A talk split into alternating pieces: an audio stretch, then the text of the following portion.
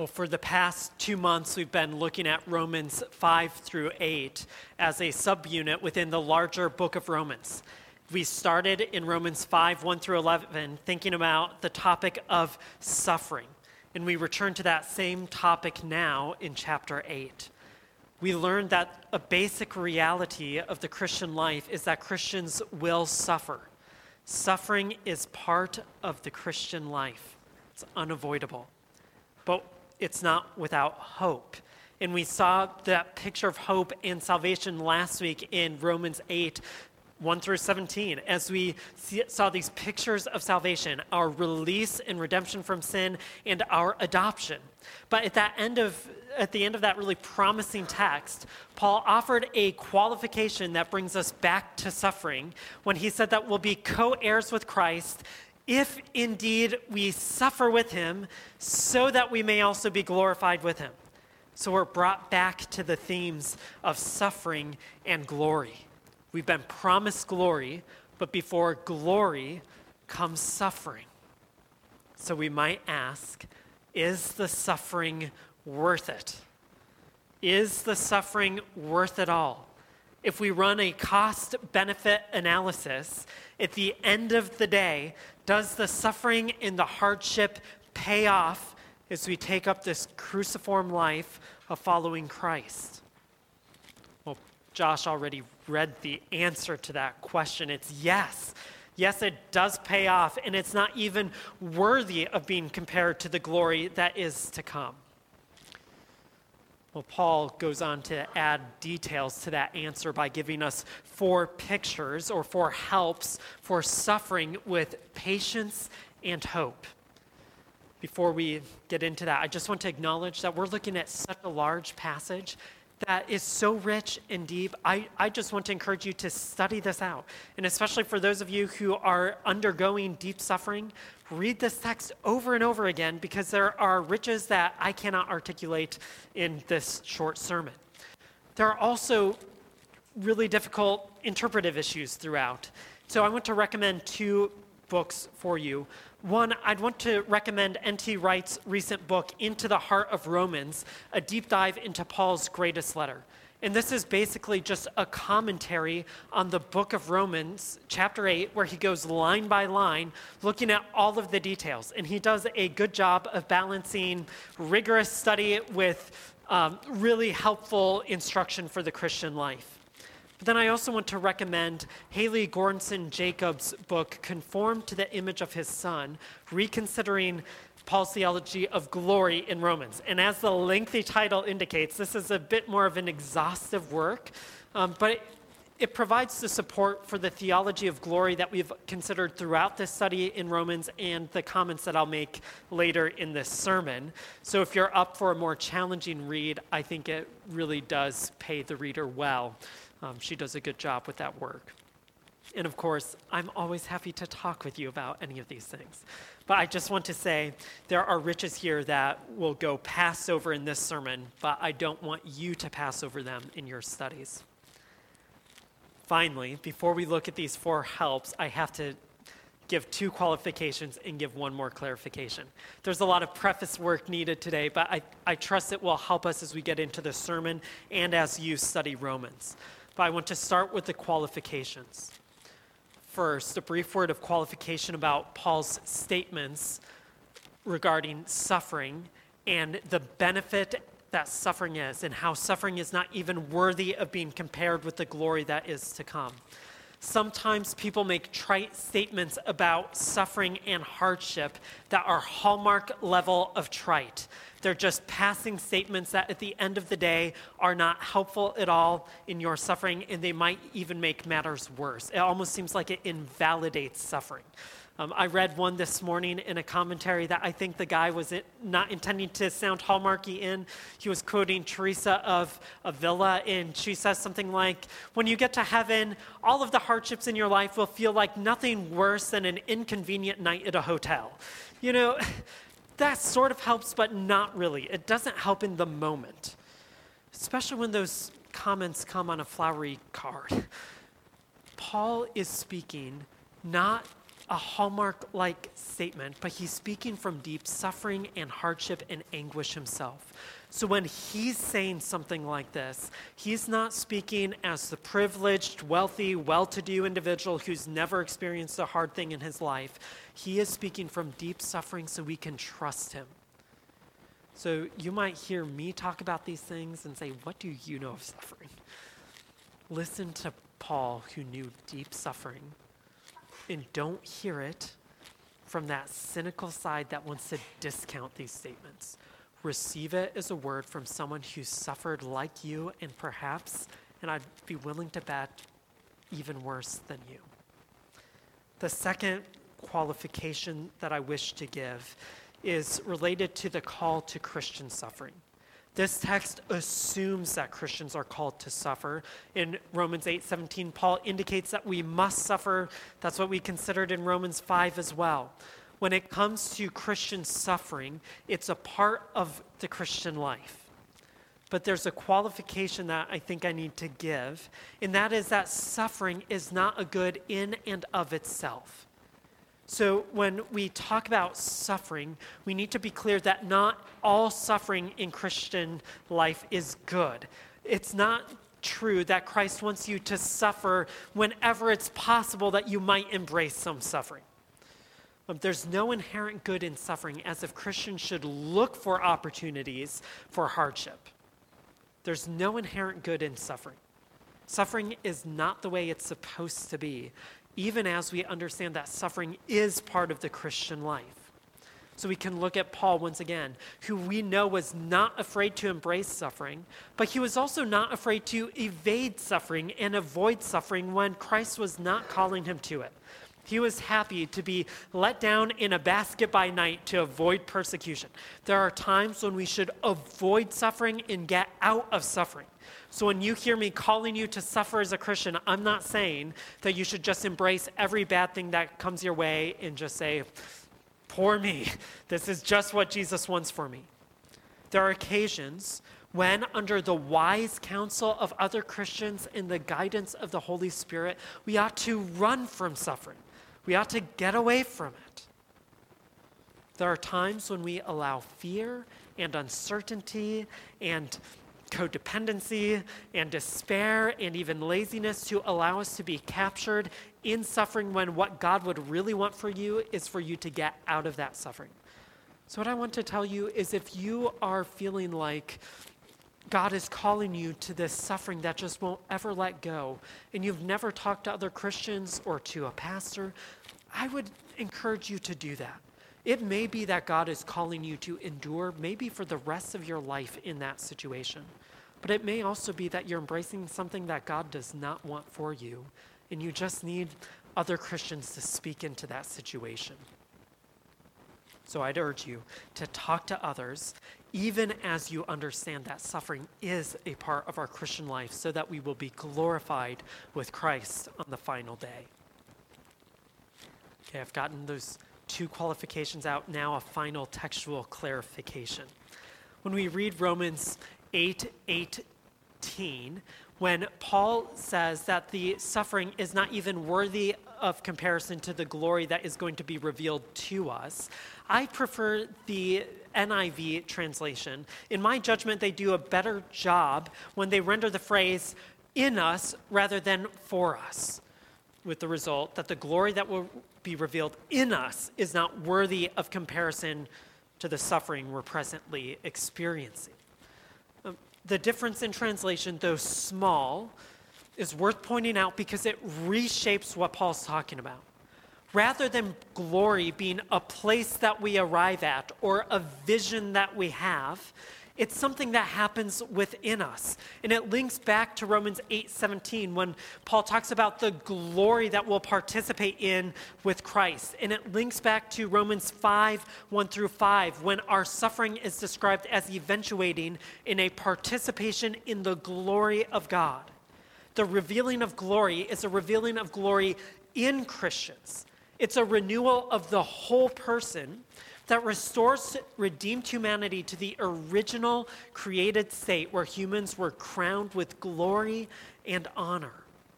This clarification is necessary because if we conceive of glory as a place that will arrive at, or a possession of wealth that will receive, or a place of comfort, then we instinctively know that there are certain kinds of suffering.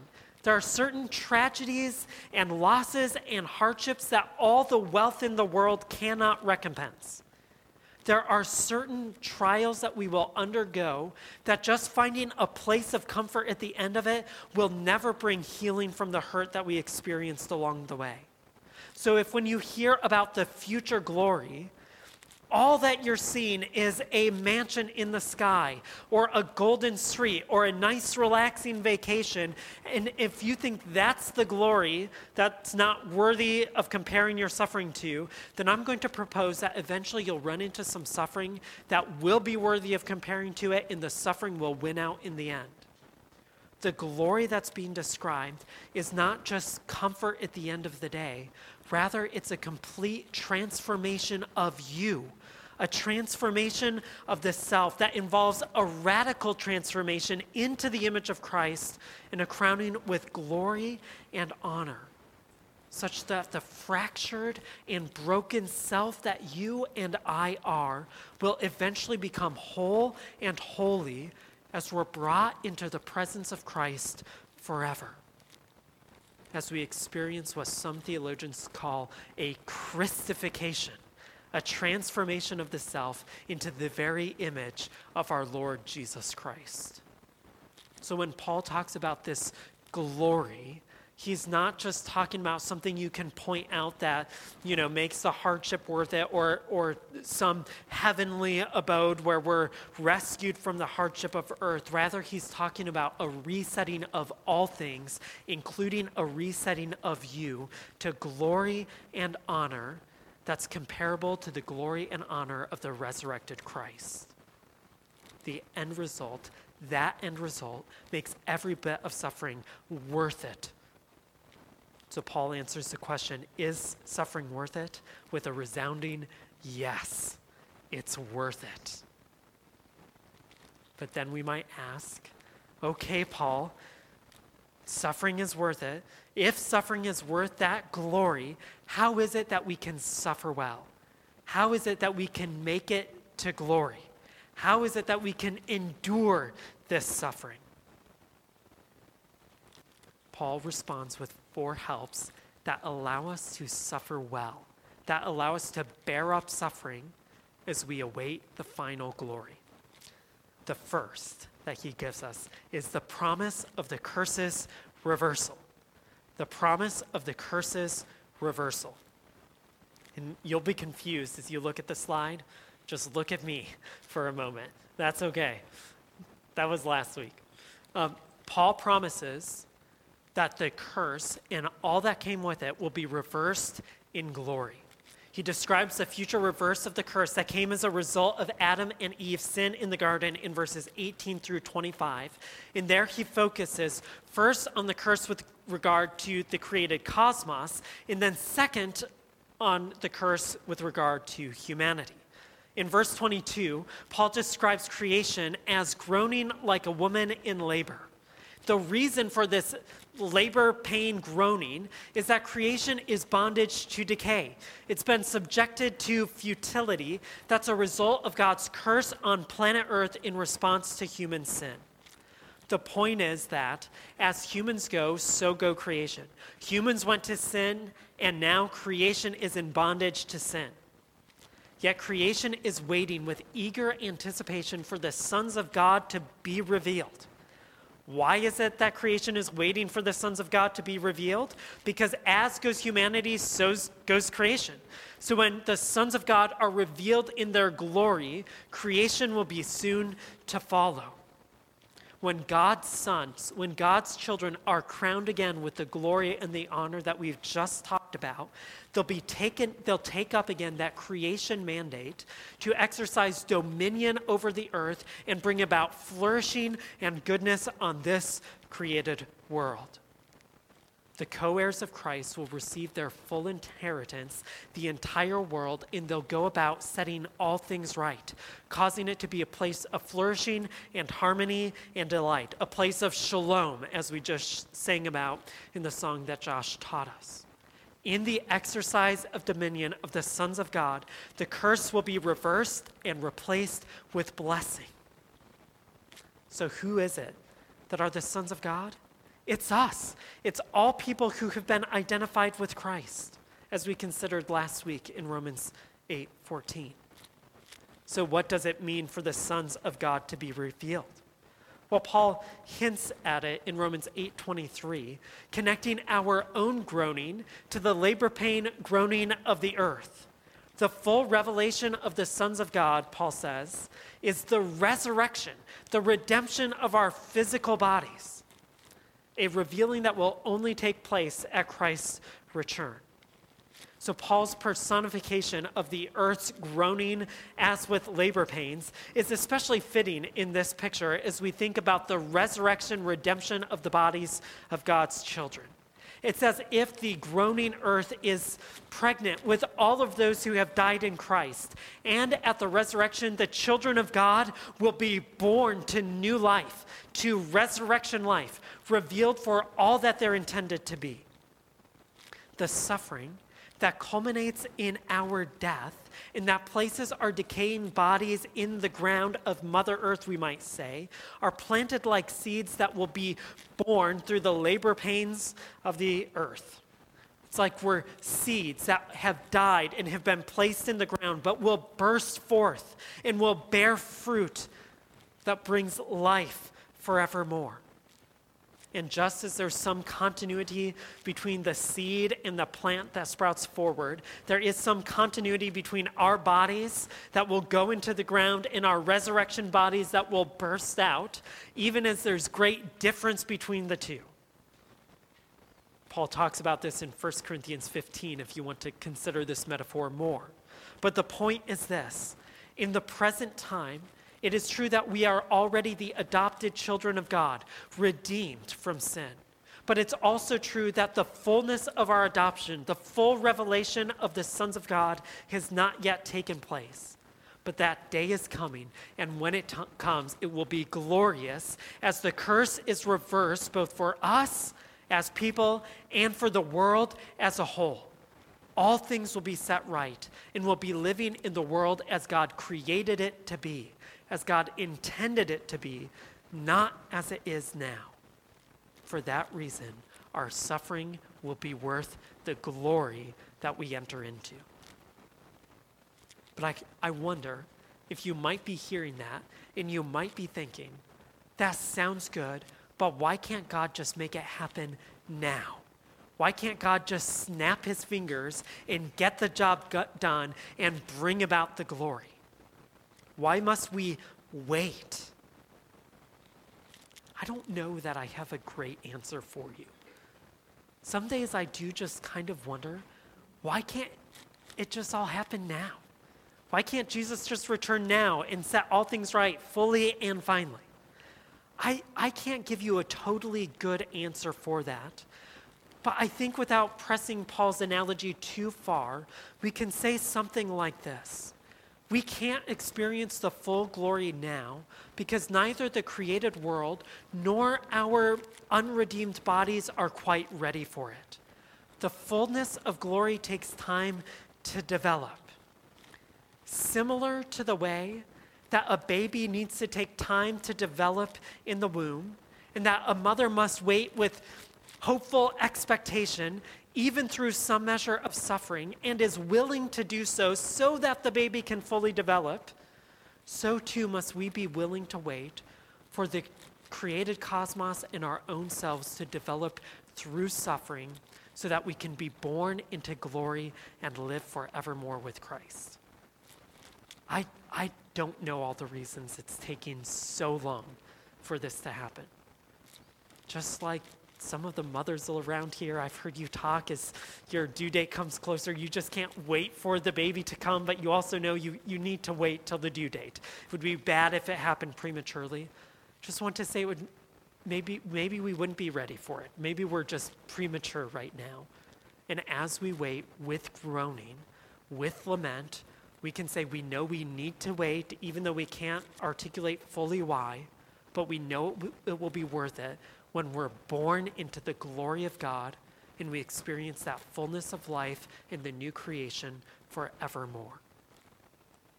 So we can suffer with patience and hope, knowing that even without all of our questions answered, there's a promise that the curse will be reversed and will live in glory forever.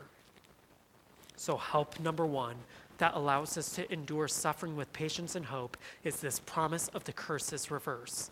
Help number two is the prayer of the Holy Spirit. The prayer of the Holy Spirit. Paul teaches us in Romans 8 26 and 27 that God's Spirit prays for us in our suffering. While the creation is groaning and uh, we are groaning in our suffering, remarkably, God Himself enters into our suffering and adds His groaning to our own. He prays for us when we don't even know what to pray for. We don't always know what to pray for in suffering, do we? Sometimes the only prayer we can think to pray is, God, get me out of this suffering. We don't know what to pray, and that's okay. God knew that was going to be the case, and that's why God Himself prays for us on our behalf.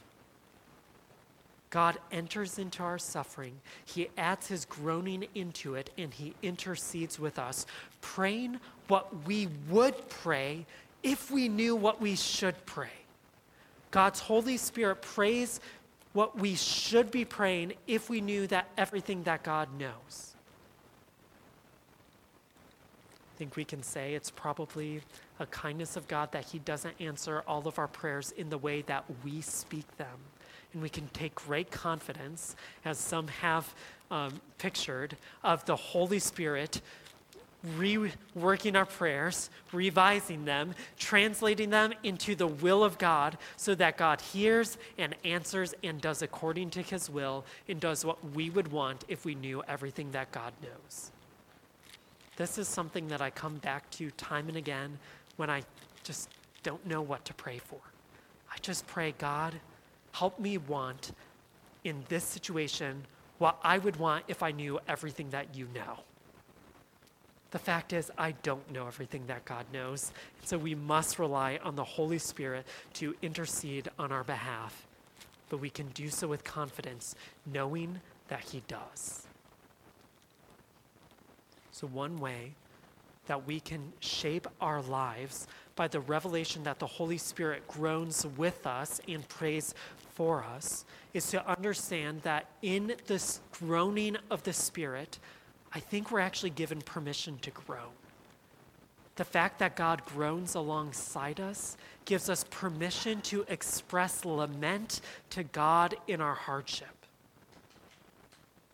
The fact that the Holy Spirit, we might say, empathizes with you gives you permission to speak to God truly about what you are feeling and experiencing and suffering. You don't have to pretend like the hardship isn't there. You don't have to pretend like the difficulty isn't deep and unrelenting. You don't have to pretend like you're a stoic without emotion. Instead, you can lament. And I think it would be good for our church to keep learning songs for miserable Christians. It would be good for us to have services that are marked by lament so that we can speak truly about our hardship to God even as the Holy Spirit speaks truly to God about our hardship. So I want to encourage you take your complaints to God. But when you're tempted to complain about God or at God, allow that complaint to be reshaped by the laments of Christians and God's people before you in hymns and in the Psalms and in the scriptures, so that you won't complain at God or about God, but you'll complain to Him because He's the one who can do something about your hardship and He's the one who groans with you in your hardship. I can't spend any more time on this point, but I know there are many of you who are wrestling with that very question, where, where you feel a compl- uh, you feel tempted to complain because of God instead of to God. And you're in a hardship and suffering and in lament that, y- that you don't know how to handle well. So I, I want to give you another resource by this guy, Todd Billings. A little book called Rejoicing in Lament. He wrote this while he was wrestling with incurable cancer. And this, this book is instructive and it's coming from the place of a guy who's in deep suffering, and it's really, really moving. So if you're saying, I don't know how to lament well, I don't know how to suffer well, I don't know how to complain to God and not about God, I'd, I'd recommend just slowly reading through this book. Read it through with another Christian in our church who you've let into your suffering a little bit and talk about it and, and come to God with your complaints and your laments resting in the Holy Spirit who's lamenting with you and for you. So we're given the promise of the reversal of the curse, and we're given the prayers of the Holy Spirit to help us in our suffering. But we're also given then the providential care of God. We're given the providential care of God. In Romans 8 28 through 30, Paul assures his readers that God is superintending all things, that God is working in all things to bring out of evil good. And while these verses certainly might inform us about our doctrine of salvation, especially as it regards the debates between Arminians and Calvinists, it's striking to me that Paul's focus on the providence of God here has nothing to do with that and everything to do with enabling Christians to rest in God's power and goodness in times of hardship and suffering in these verses, we do learn about the doctrine of salvation, but more than that, we learn about God's kind hand that reorchestrates all of the evil in this world into great good for those who love God and who are called according to his purpose. I am finding it difficult to remark fully and well on these verses in part because we sometimes trivialize them. Or better yet, we take them and we plug them into trivial situations and we almost neuter them of what they're intended to do. So let me give you a, a really silly example of the way that we do this. Um, we, we might encounter a situation where, like, we put in our order in the drive through and they messed it up and it caused us to be a little late to our meeting, but they gave us not only the drink that they messed up that we still would have liked, but also the other drink that we really wanted. And God worked all things together for good. So now we got two drinks out of that instead of just one. Go Romans 8 28. When we do things like that, we're trivializing everything. Eh, not only that, we're making things all about us in the silliest of ways. And then when we really need to reflect on God's providential ability to work in our errors, in our, our, hardships to bring about good, it's almost like we've given away that resource to the trivial moments of life. So I want to encourage you don't use this verse for those kind of things. Instead of counting a messed up Starbucks order as evil, just say, This is just a mishap in life, and praise God for his abundant blessings that sometimes come in the form of an extra Starbucks drink. So that when you face deep suffering, true hardship, when evil actually happens to you, you have recourse to the God who works out all things together for the good of those who love him, to those who are called according to his purpose, so that you will have in mind situations like that of Joseph, whose brothers tried to kill him and then enslaved him and then came to him for help, who was able to say without an ounce of selfishness, Look at the God who takes what you intended for evil and brought good out of it. So that when you face that cancer diagnosis, and whether you see that good in this life or you know the good will only be revealed to you at the resurrection, you can rest in the God who works all things together for good.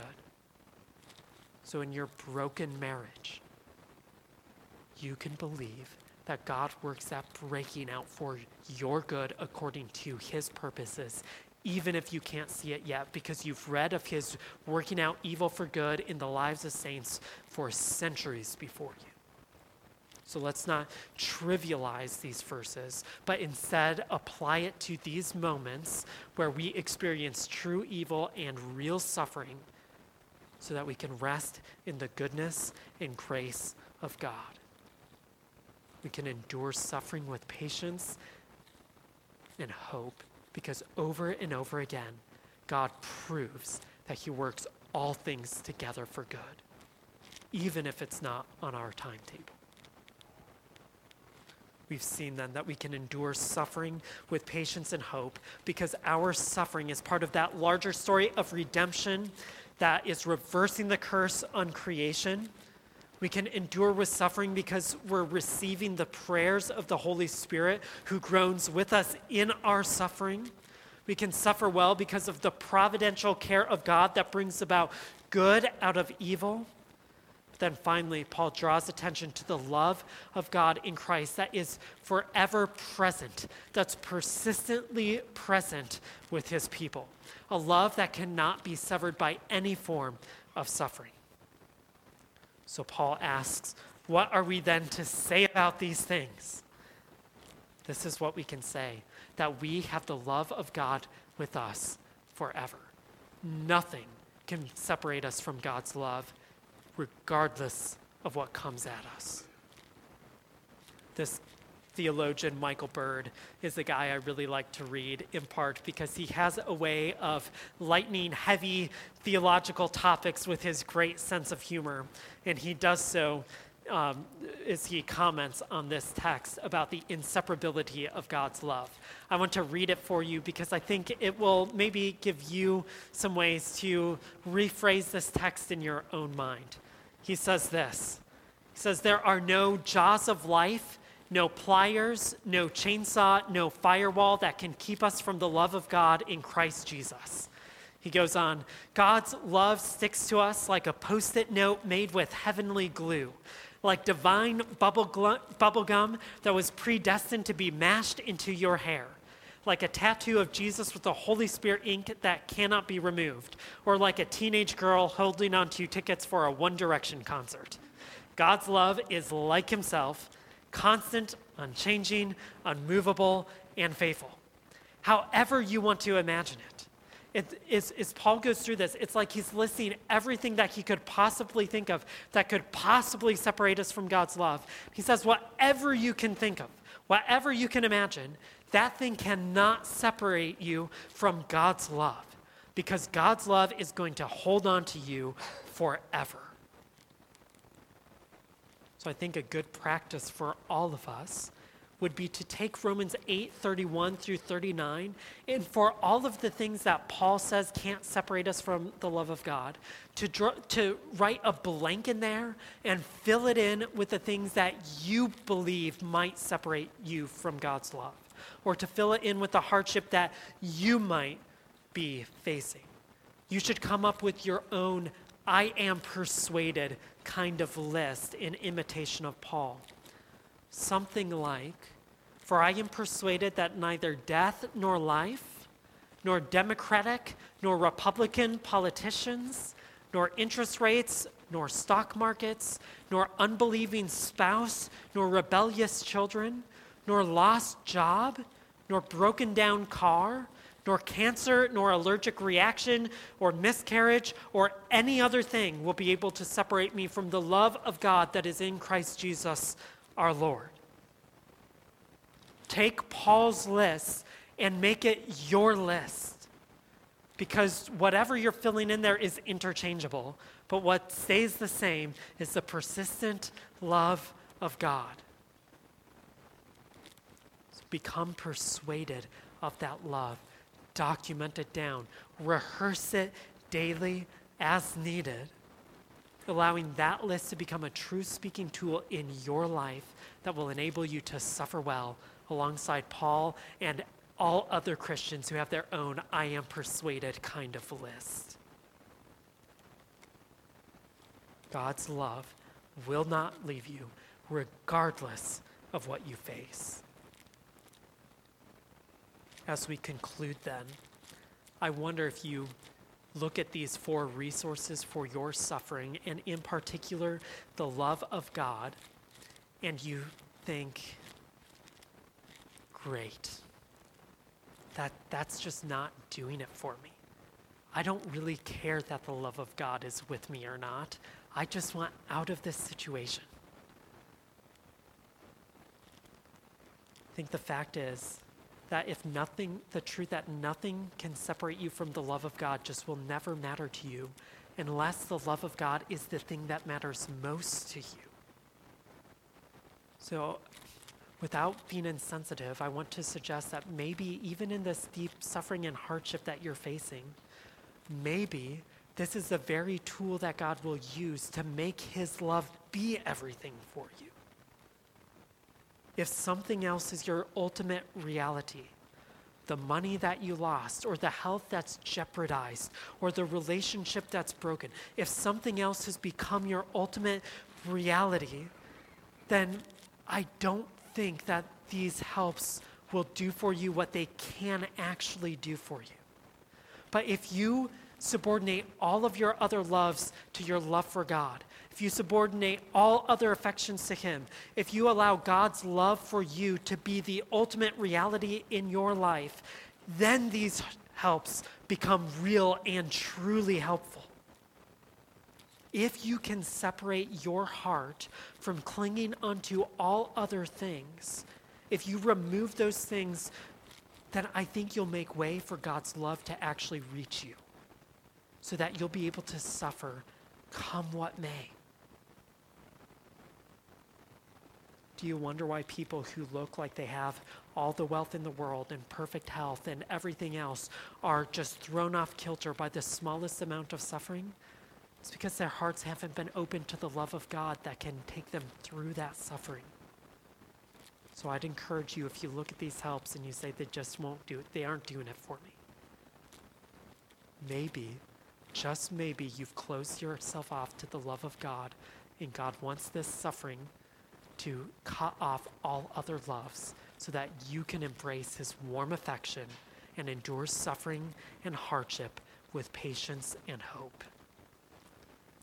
I want to pray for you and for me and for all of us that will do this, that will give our hearts over to God, and that will suffer well with hope and patience as we await the glory to come. God, we come before you, bringing our suffering and our hardship, confessing that some of us have not suffered well, confessing that some of us have loved other things so tightly that when you take them away from us in our suffering, we've had no room in our hearts for your love to bear with us. I ask that you would circumcise our hearts so that we can love you fully and truly. I pray for all those who are hurting and suffering in this room, that you would meet them with the groaning of the Holy Spirit and with the promise of the future and with your providential care and with your deep and abiding love that is in Christ, so that they and all of us can suffer with patience and hope, grabbing firmly onto the Christ who holds us fast. We pray that you would work all of this in us for our good and your glory. In Christ we pray. Amen.